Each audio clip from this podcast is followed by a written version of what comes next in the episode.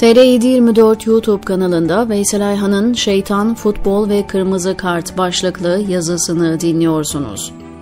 Nübüvvet ve Devlet Yazıları 38 Tarih boyunca İslam'ın neşri niyetiyle yola çıkanların attıkları adımları kirleten, yaptıkları her işi yakıp kül eden iki önemli faktör var. Yalan ve hile. Bir soruyla başlayalım. Allah'ın yüce adını her gönüle duyurmak için uğraşmak amaç mıdır, araç mıdır? Duyurmaya çalışmak vasıta, Allah'ın rızasını kazanmak gayedir. Bir mümin için tek amaç budur. Aslında Allah rızası derken bile cennet cehennem kaygılarıyla yapılan amelden değil, yaratıcımıza teşekkür vecibesi gereği yapılan amelden bahsediyorum.'' Yapılan hizmetleri güç elde etmeye vasıta olarak görme, menfaati, iktidar olmayı ve maddeyi hayatın merkezine yerleştiren modern anlayışları mutlak hakem yapma demek olur ki büyük bir yanlış ve çok büyük bir yanılgıdır. Fethullah Gülen'le devletçilik üzerine röportaj, Milliyet Nübüvvete veraset yukarıdaki ölçüler içinde yapıldığında fevkalade değerli bir paye. Bu yolun yolcuları böyle bir payeyi başka bir şeyle değiştirmemeliler. Her birerlerine bir İstanbul fethi verilse bence yine bu payeyi vermemeliler onlara. Manevi Ali Beyt Bu sebeple öncelikle tahsihi niyet gerekiyor. Sonrasında ise önümüze çıkması kesin iki büyük şeytanı yenmek gerekiyor. Yalan, hile. Hz. Bediüzzaman'ın Şam'da İslam alemine seslendiği meşhur bir hutbe vardır. Orada yalana karşı şiddetle uyarır. Necat, kurtuluş yalnız sıdkla, doğrulukla olur. Maslahat, fayda için kiz yalansa zaman onu nesetmiş. Maslahat iyi, güzel ve yararlı şeyler demek. Bunlar için yalan söylenebilir mi? Mesela Allah'ın yüce adını her gönüle duyurmak için yalan bir araç olur mu? Bazı engelleri aşmak için yalan kullanılabilir mi? Yapılan faaliyetlerde problem çıktı. Bulunduğumuz ülkelerde bürokratik işlemlerde tıkanıklık oldu. Yalan söylersem çözebileceğim. Söylemeli miyim? Diyelim ki söylemedim işlerimiz kaldı. Mesela açılacak yurt açılmadı. Yalan söylemediğim için dernek binasına ruhsat alamadım. Kültür merkezi projesi kaldı. Hizmetlerim gerçekleşmedi. Yalan beyan vermediğim için tam vergi verdim. Böylece öğrencilerime daha az burs verebildim. Bunlarla yanlış mı yapmış oldum? Peki hoca efendi buna ne diyor? Yalandan fevkalade kaçınmak ve insanı cennete koymak için bile yalan söylememek lazım.'' Evet, müminin her söylediği doğru olmalı. Eğer sözü zarar getirecekse sükut etmeli ama asla yalana girmemeli. Herkul.org yani bırakın yurt açıp insanlara cennetin yolunu açmayı, onları direkt cennete koyma fırsatı önüme çıksa yalana başvuramam.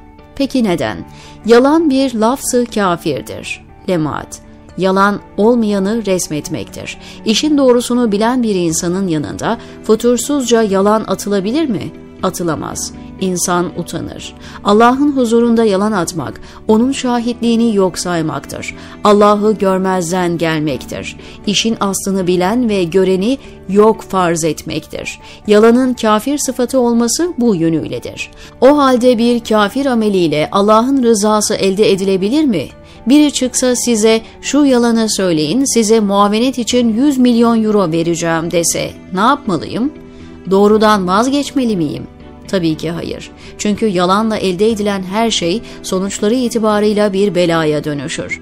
Yalana temas eden her banknot musibet davetiyesi olur.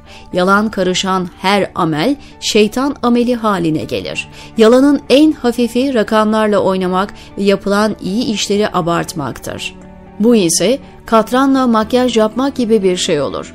Marketten gıda alacaksak içeriğine bakarız. Mesela içinde az da olsa domuz eti varsa almayız. Yalan bir kalp için bundan çok daha zararlıdır. Peki olağanüstü günler yaşıyorsak, bir savaş halindeysek yalan caiz olur mu? Şu an bir mücadele içindeyiz diyerek hile yapabilir miyiz? Savaşta yalan ve hile. Hile yapılabilir mi? harp hiledir hadisi var. Ahmet Kurucan'dan önemli bir alıntı yapayım. Hadiste el harbu hiletün denilmiyor. Aksine el harbu hudatun diyor Allah Resulü. Harp yani savaş hudadır. Ne demektir huda? Öncelikle kurnazlık yapma ve gayrimeşru yolları kullanarak başkalarını aldatma manasında hile demek değildir. Hud'a, muhatabı şaşırtma, yanıltma, şüpheye düşürme demektir. Kadı Beydavi, farenin harici tehditlere karşı korunurken toprağın altında barındığı yerde iki kapı açması şeklinde tarif eder ki, bu tarif tam da bu manayı destekler. Çanakkale Savaşı'nda soba borularının mevzilere yerleştirildiğini ve top namlusuymuş görüntüsü verildiğini okumuştum bir yerde. İşte Huda tam manasıyla budur. Efendimizin Mekke fethi dönüşü Huneyn'e gittiği halde önceden çıkardığı müfrezelerle Medine'ye gidiyormuş izlenimi vermesi bu kapsamda mütalaa edilecek bir başka örnektir. Mekke fethinde Mekke'ye girmeden önce ordunun sayısını çok göstermek için 10 bine yakın ateş yaktırması da bu cümledendir. Harp sizin anladığınız manada hile değildir. Hile ve şaşırtma farkına güncel bir örnekle bakalım. Futbol oynuyorsunuz, önünüzdeki futbolcuyu geçmek için çalım atarsınız, şaşırtırsınız. Meşrudur, beceriyi gösterir, alkışı hak eder. Ama elle gol atarsanız ne olur? İşte bu hiledir, maharet değildir. Veya hakeme göstermeden kırmızı kartlık faul yaparsınız. Bunlarla oyunda kazanabilirsiniz ama yalan ve hileyle kazanmış olursunuz. Bir mümin bunları yaptığında kafir ameli yapmış olur. İman ve küfür bir mücadele halinde ise iman kanadının en büyük silahı doğruluktur. Doğrulukla düşmanı yenmekle kalmazsınız. Düşmanınızı kazanırsınız. Hesaplaşma vakti 21. bölüm. İman cephesi küfrü yenebilmek için yalan ve hile türlerine başvurduğu an farkına varmadan diğer cepheye dönüşür. Rahmetli Aliye İzzet Begoviç'in muhteşem sözü güzel bir ölçü. Savaş ölünce değil, düşmana benzeyince kaybedilir. Resul-i Ekrem sallallahu aleyhi ve sellem hayatı boyunca en zor şartlarda bile yalan ve hilenin hiçbir türlüsüne tenezzül etmemiş, düşmanlarına bile güven telkin etmişti. Yakın tarihten güzel bir örnek. 1930'lar Risale-i Nur talebelerine terör estirilen yıllardı. Binbaşı Asım Bey ve arkadaşları kitap okurken yakalanmış, gözaltına alınmıştı. Asım Bey'in hayatı doğrulukla geçmişti. 40 yıldır ellerimi kara ve kirli işlere bulaştırmadım. Cenab-ı Hakk'a çok şükür diyecek kadar berrak yaşamıştı. Sorgu hakimliğinde ifade verecekti. Bediüzzaman Hazretleri şöyle hikaye eder. Binbaşı merhum Asım Bey isticvap edildi, sorgulandı. Eğer doğru dese üstadına zarar gelir ve eğer yalan dese 40 senelik namuskerane ve müstakimane askerliğinin haysiyetine çok ağır gelir diye düşünüp Ya Rab canımı al diyerek 10 dakikada teslimi ruh eyledi. İstikamet şehidi oldu. Hadise o zaman Havuz gazetesi manşetinde şöyle yer alır. Bir mürteci ifade verirken öldü. Bir binbaşı mütekaidi emeklisi suçlu ifadesi alınırken birdenbire düştü öldü. Tan gazetesi 8 Mayıs 1935.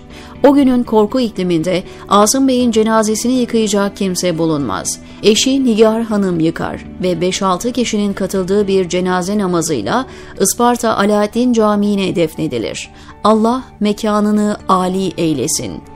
Asım Bey örneği ölümü masum insanlara zarar vermeye tercih etmeyi ifade eder.